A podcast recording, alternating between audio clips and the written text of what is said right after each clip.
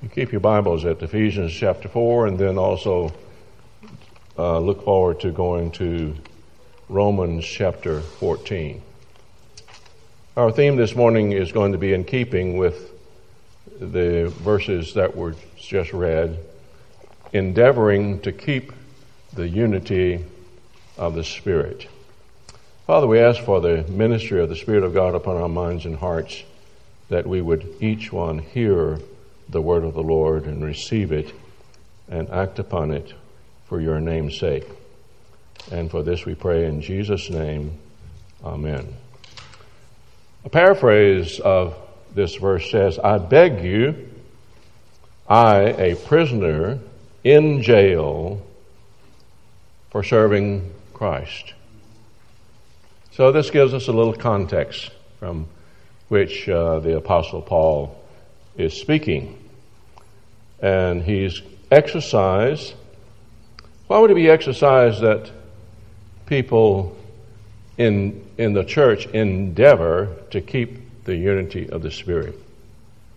There must be something about human nature, even in among Christians.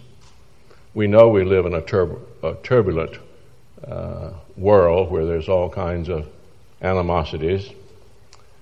But when you become a Christian, you don't lose your capacity for that. And sometimes it can be even more exercised because sometimes we have a higher level of expectation from brothers and sisters or from a husband or a wife or children or parents because after all we're Christians and so it becomes a greater challenge. And so the call is not to go out and find unity. You have unity.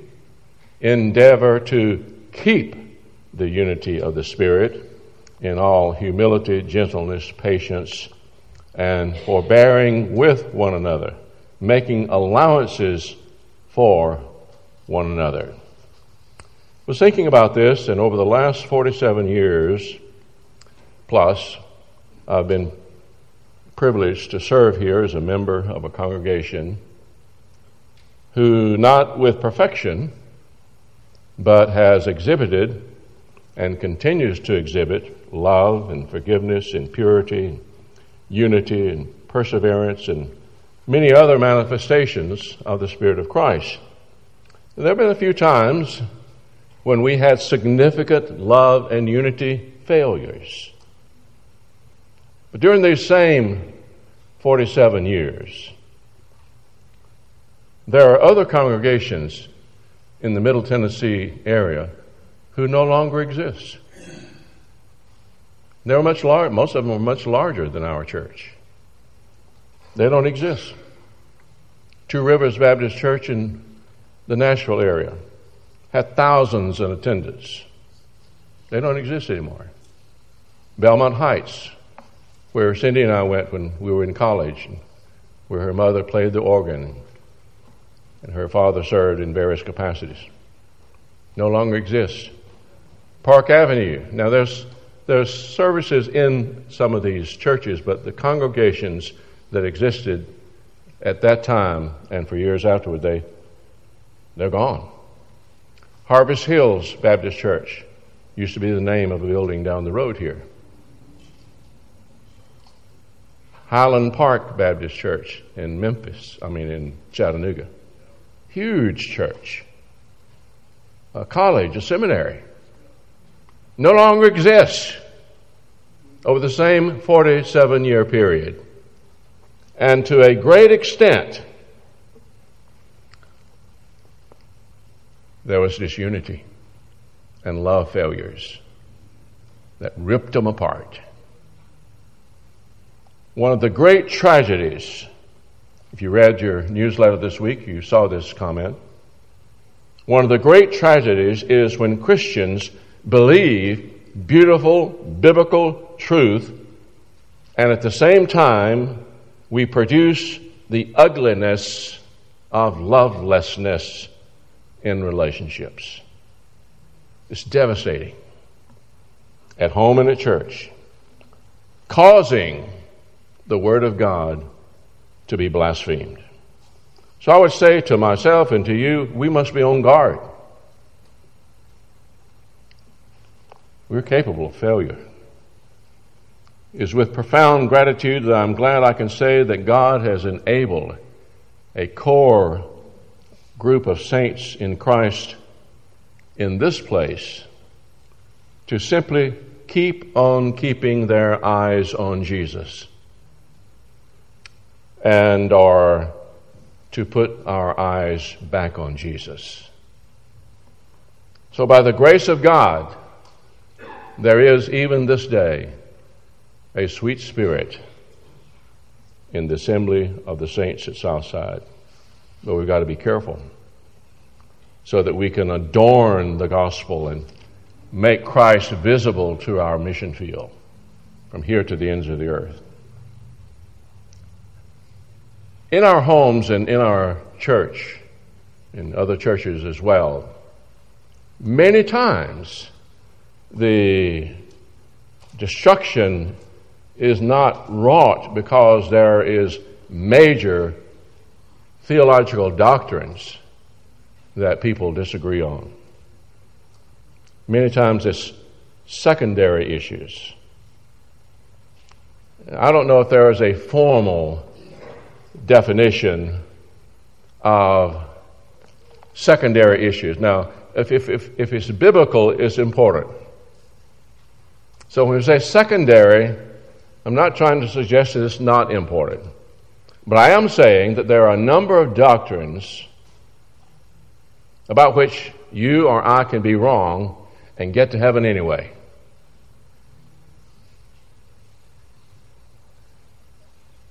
We, uh, Cindy and I went through a period many years ago. We read some books and looked at some scriptures, and we decided that for us, not in order to be more spiritual, not in order to uh, attain, attain some level of righteousness, but we decided to uh, honor the Old Testament laws concerning foods. So a lot of things that I grew up eating, I didn't eat anymore. And we made it plain to the congregation. And there were a few people, and I don't remember who, but there were some people who decided to do what we were doing because we were doing it. But then when others didn't do what they were doing because what is what we were doing, then they were upset because others weren't doing what they were doing. It never bothered us. Uh, we never tried to persuade anybody to do what we were doing. It was a secondary issue. And it's something we needed to apply to our own life and nobody else's. For many years, I've had the joy of having wonderful unity of spirit with brothers and sisters with whom I do not have uniformity. We can have unity in Christ without demanding or requiring uniformity. You dot all my I's, you cross all my T's, or else we can't fellowship. I hope you don't fall into that trap, but there are many people, and this happens in churches and homes all around. And you've got to be just like me, or else I'm not going to be happy. And I'm going to do my best to persuade you to be just like me. But I've had a number of, of years of good fellowship and, unity. Now, I'm only speaking for myself because I can't talk for you. But I can look out here, and there are people out here I know that you and I are not exactly on the same page on some issues. And according to the Bible I read, not going to keep either one of us from out of heaven. But if we don't respond correctly about this, we could cause havoc in the fellowship. But by the grace of God, that is not happening. But I'm just illustrating that it doesn't have to be a major thing for people to get all out of sorts. There are many families in their homes, and they're just on, they're just on pins and needles, lest somebody gets offended. Well, here we are told to strive to maintain the unity of the Spirit in meekness, gentleness, long suffering, patience, bearing with one another in love and endeavoring to keep. It's a process. Endeavoring to keep the unity of the Spirit and the bond of peace. Now, at this point, go to Romans. Because in Romans chapter 14, we have examples of what seem to be very small matters.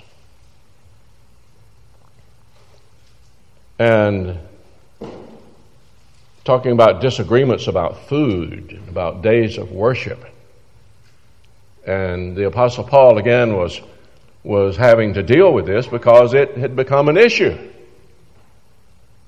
And these kinds of things still happen today. And so we go to this passage not primarily to talk about food and days to worship, but we're talking about how the Holy Spirit will show us how to respond to brothers and sisters who differ from us, regardless of the issue.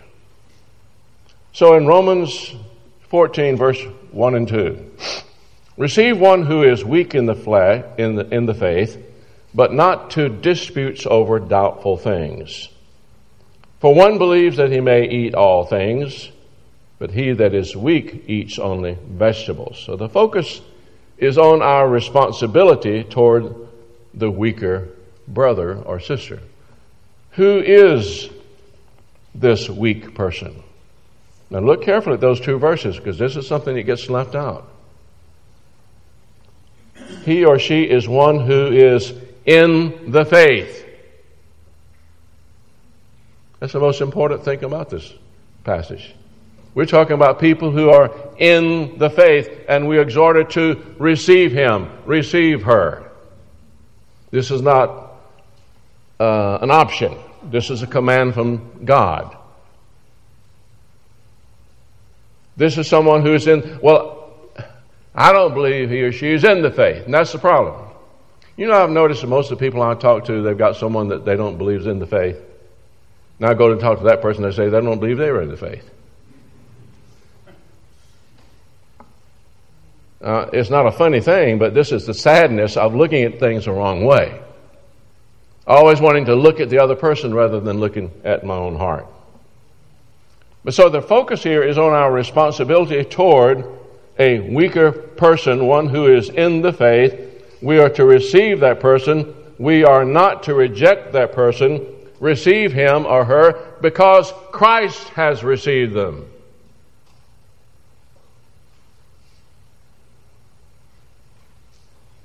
How misguided can we be if we have a spirit of rejection towards someone whom Christ has received. I think I've told you before the account, supposedly, of Abraham. A stranger comes in. Abraham graciously says to his servants, Take his camels and feed them and take care of them. And he brought this guy into his uh, a tent or whatever and fed him a big meal and Abraham noticed that the, the guy did not give thanks before he ate. And Abraham kicked him out. The very idea, not giving thanks.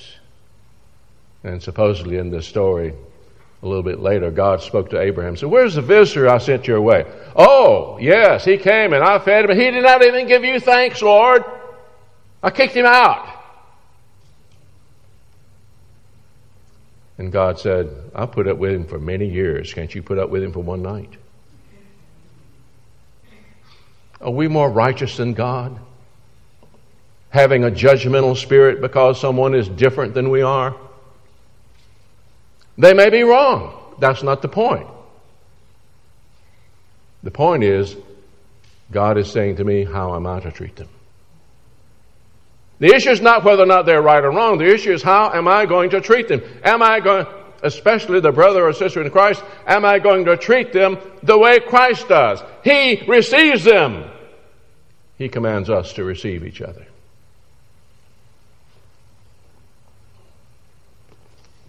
Saul of Tarsus had to learn a lesson. You remember that?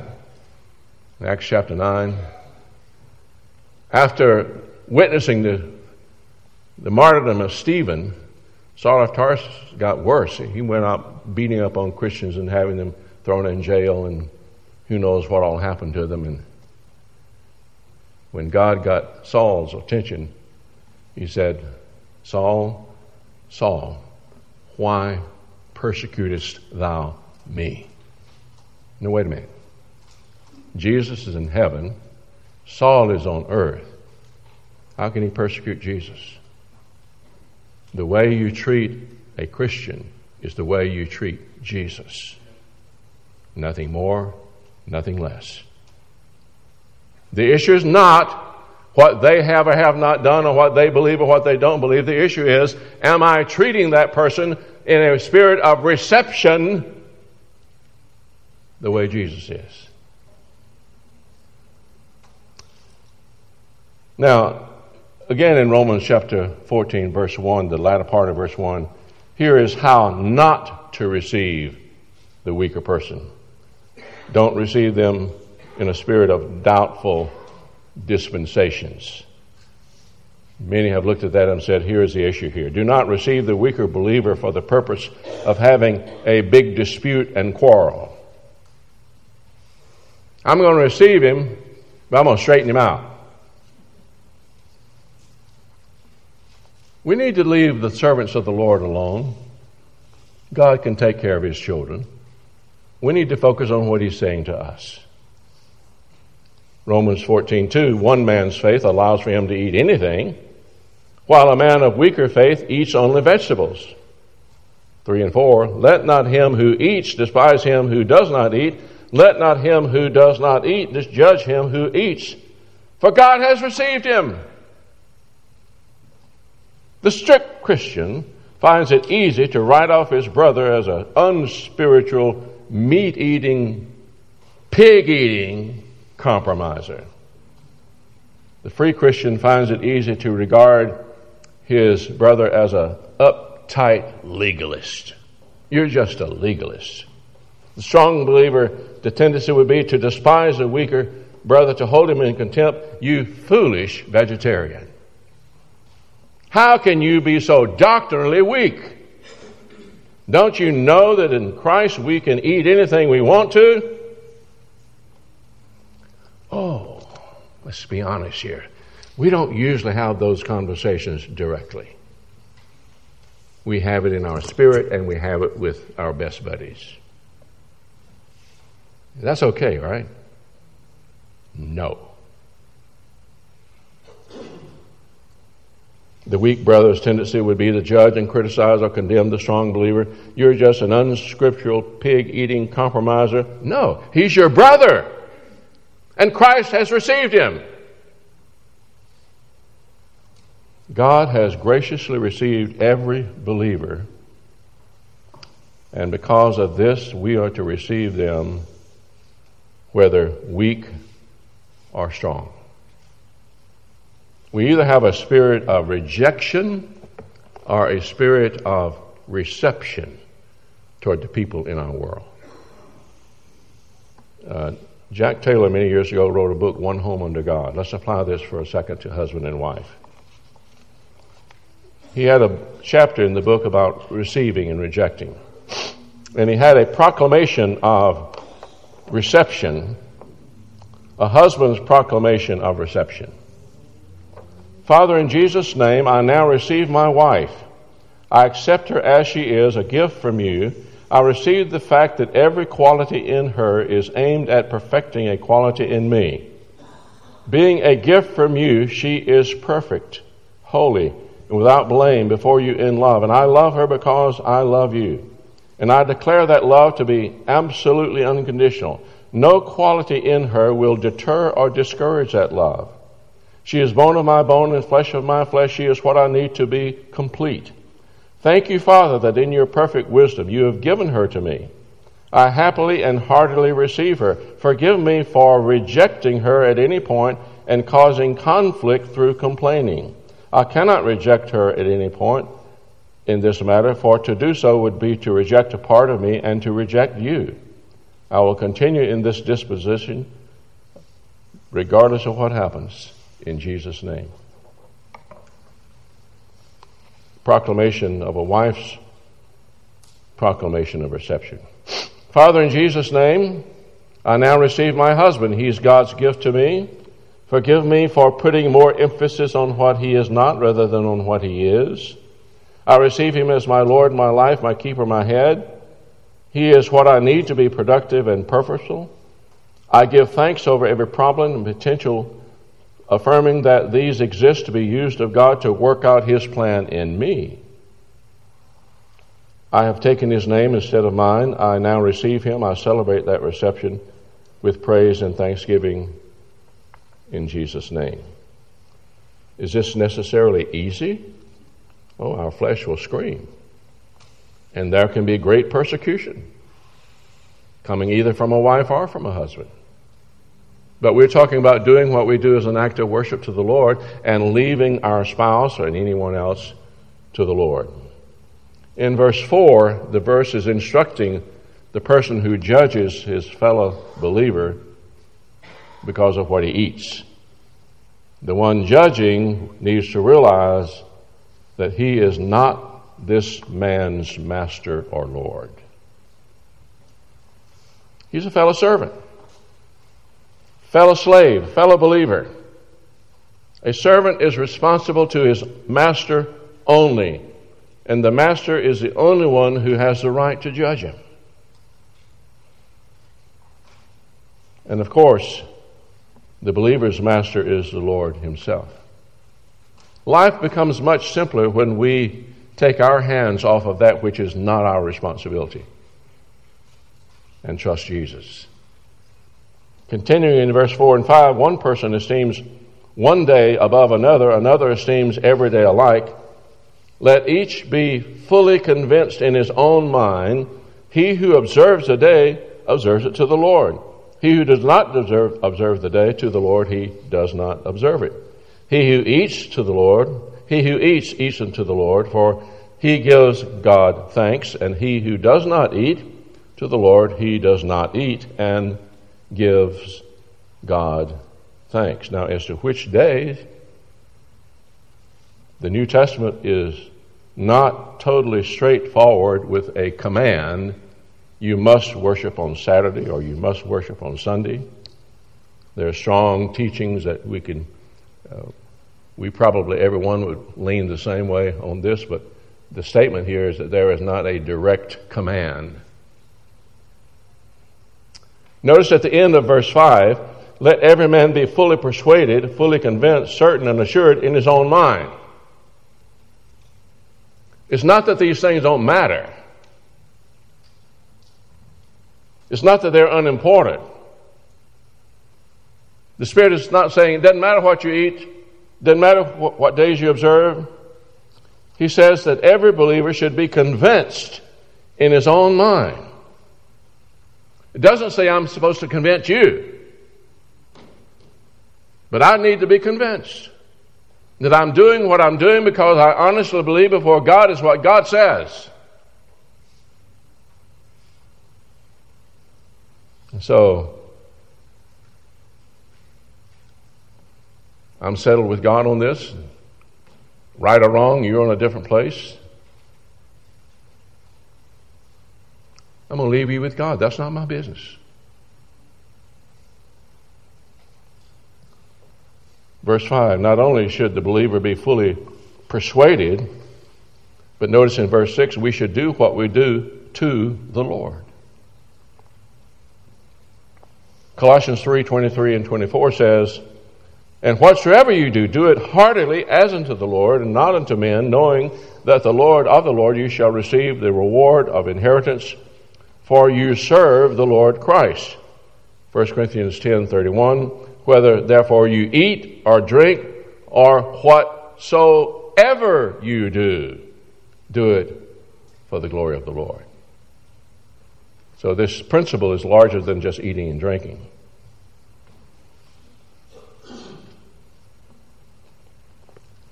On these kinds of things, secondary issues, and even on primary issues, uh, we can be absolutely convinced that we have the truth and uh, be of absolute no value in the kingdom of God. How would you like to have all knowledge. Here's something close already. I don't see any of you with that spirit. But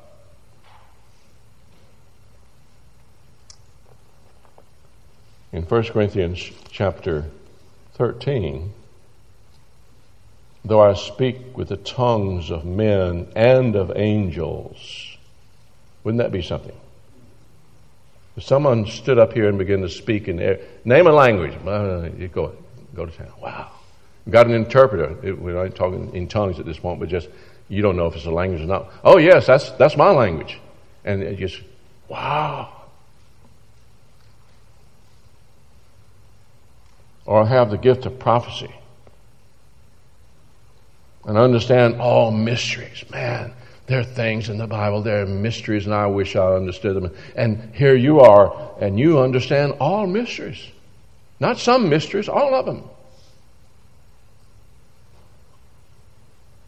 And all knowledge.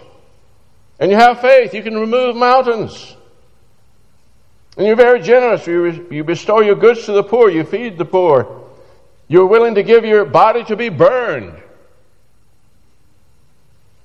You can have all that, but if you don't have love, you're a zero.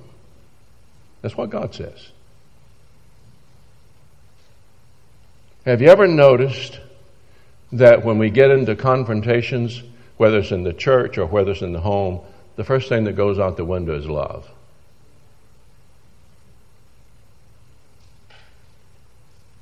Oh yeah, uh, yeah, they they're not loving. No, no, no, not, not talking about they, not, not not talking about them. Talking about here. God's always pointing here. They is his business.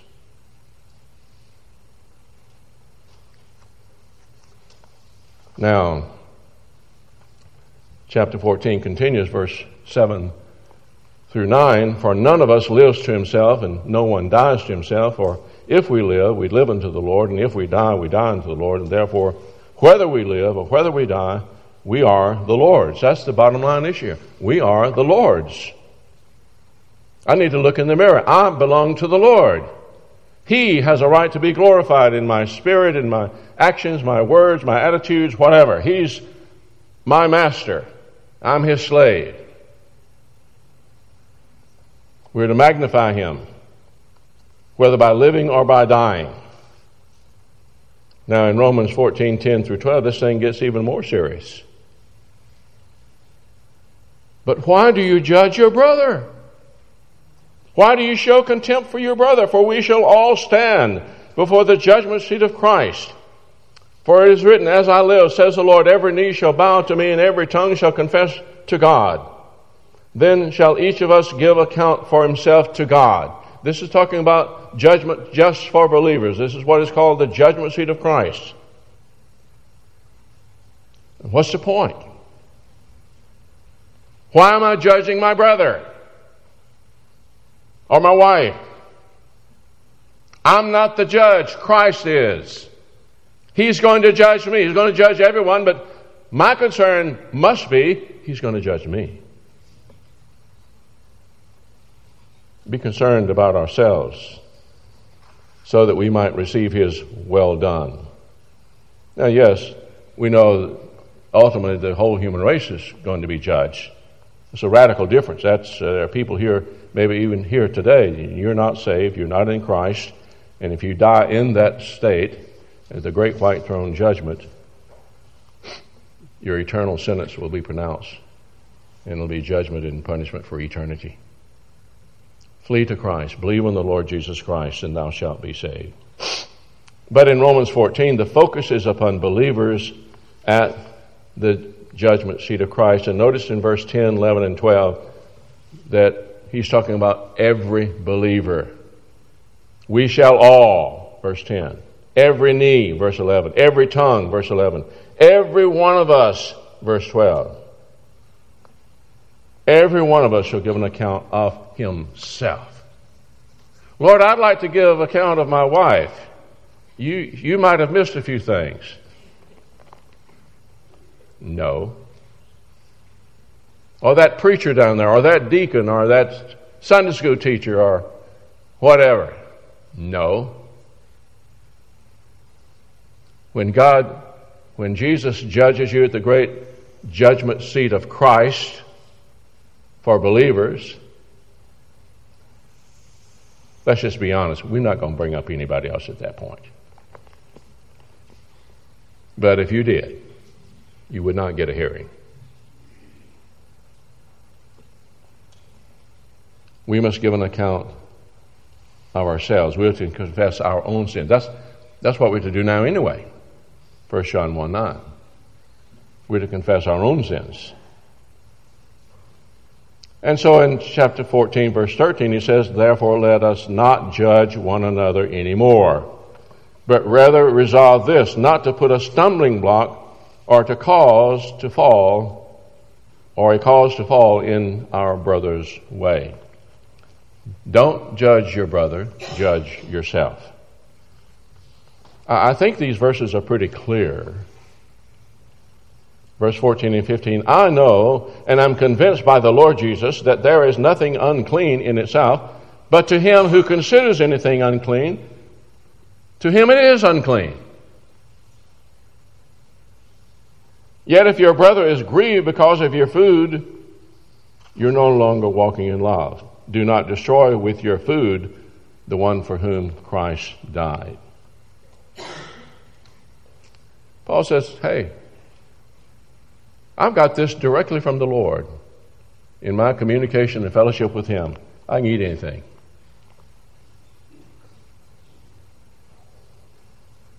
The Lord Himself persuaded, persuaded Paul. The Lord Jesus Christ. I am persuaded by the Lord Jesus.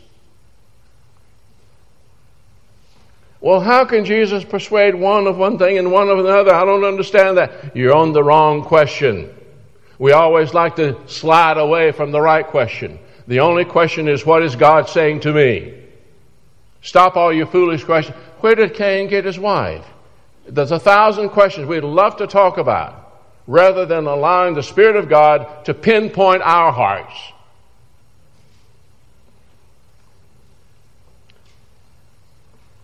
Well, but in this passage here, there's something very interesting.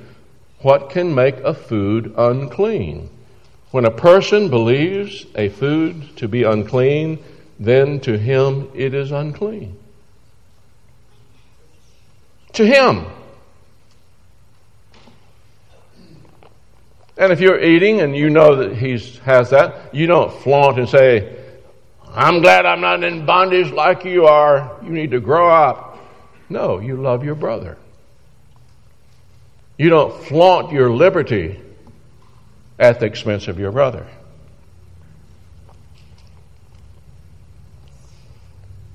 Again, we're not talking about sins like adultery and covetousness and gluttony and slander and evil speaking and all the works of the flesh, like in Galatians 5. All those things are sin, period. period.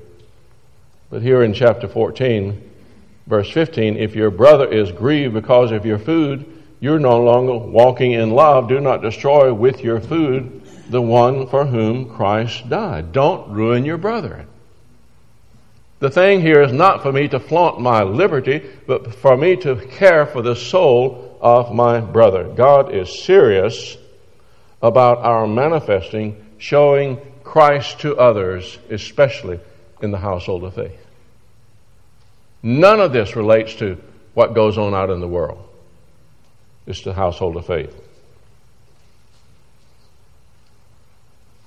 Now, nothing in this passage gives the weaker brother the right to try to place the other one in their restrictions. It goes both ways here. Verse 16 through 18 Therefore, do not let your good be spoken of as evil, for the kingdom of God is not eating and drinking, but righteousness and peace and joy in the Holy Spirit. For he who serves Christ in these things is acceptable to God and approved by men. Now we're down to the core essence of what we need to be focused on. The Christian life is all about righteousness and joy and peace in everything. Righteousness, we're clothed in the perfect righteousness of Christ. That's not the focus here.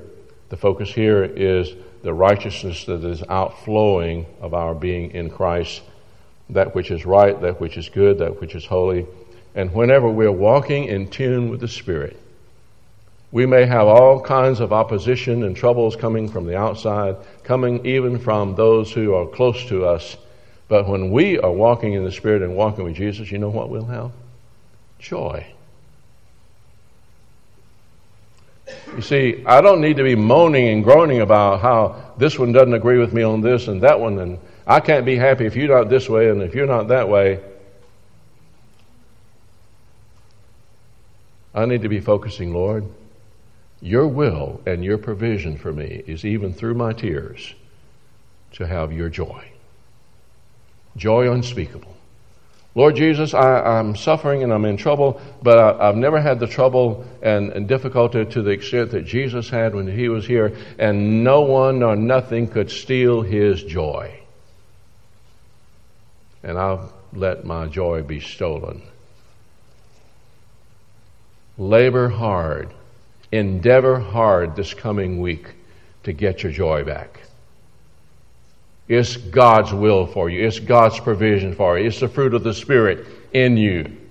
You're not hook, look, looking under a rock. You're talking about ungrieving and unquenching the Spirit, and nobody has to change it. I need to allow the Spirit of God to change me.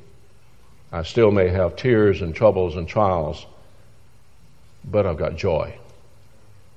And I'm walking in righteousness and peace.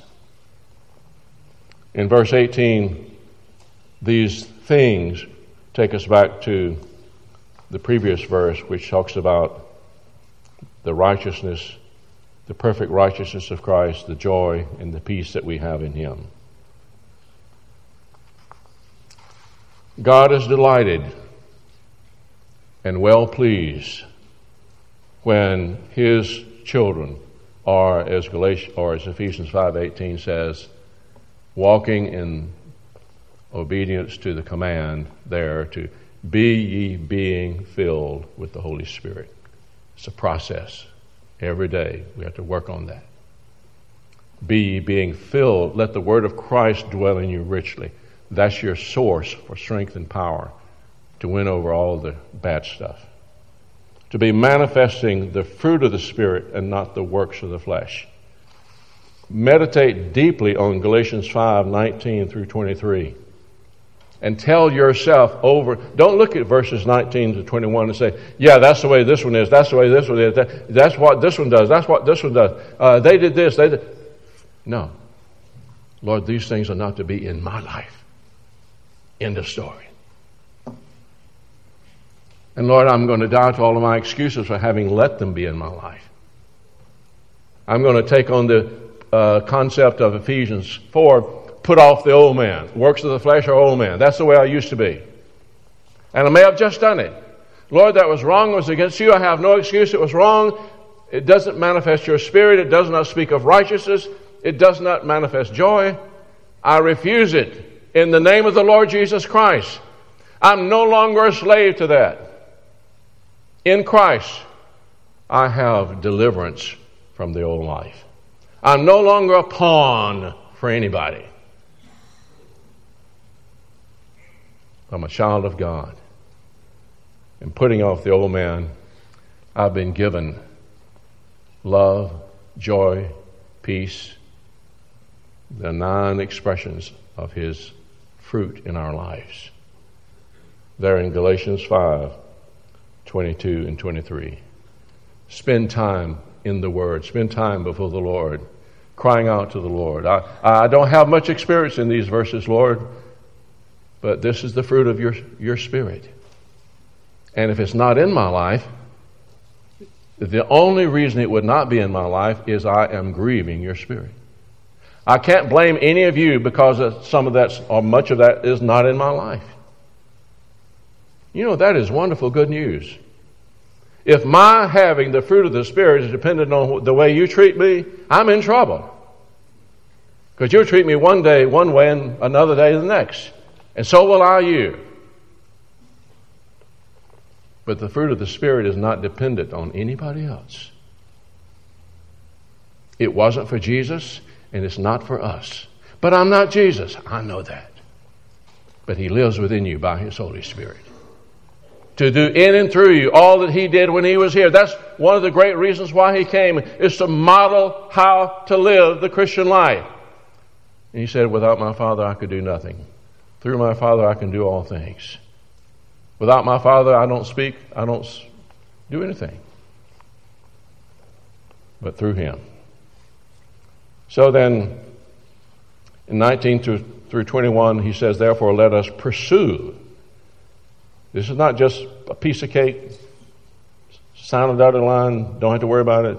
Pursue the things which make for peace and things by which one may edify another.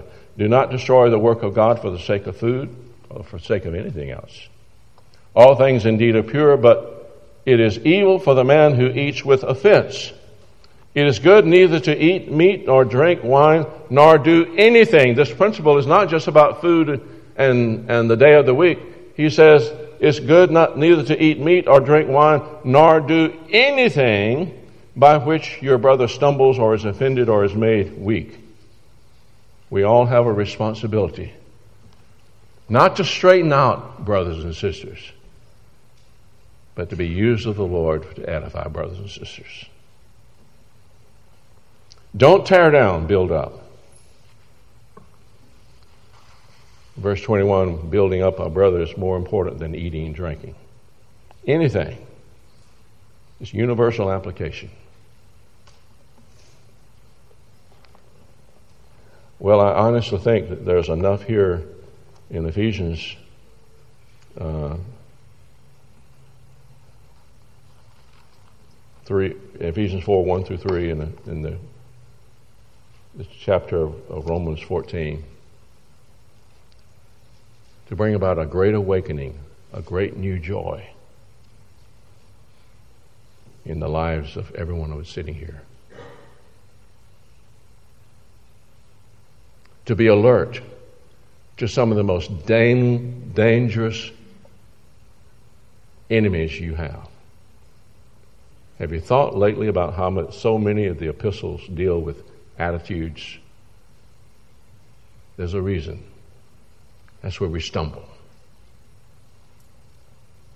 Probably none of us are going to go out from here this week and do some big bad sin that the world calls big bad, or that the scriptures, I mean, how in the world? But there's a thousand attitudes and actions and words that we speak that don't edify, that don't build up. The tongue is fire set on like of hell. Book of James is very strong on this. This is not about anybody who's not here. It's not about anybody who is here. It's only about me. You say, isn't that selfish? No, I need to get me right.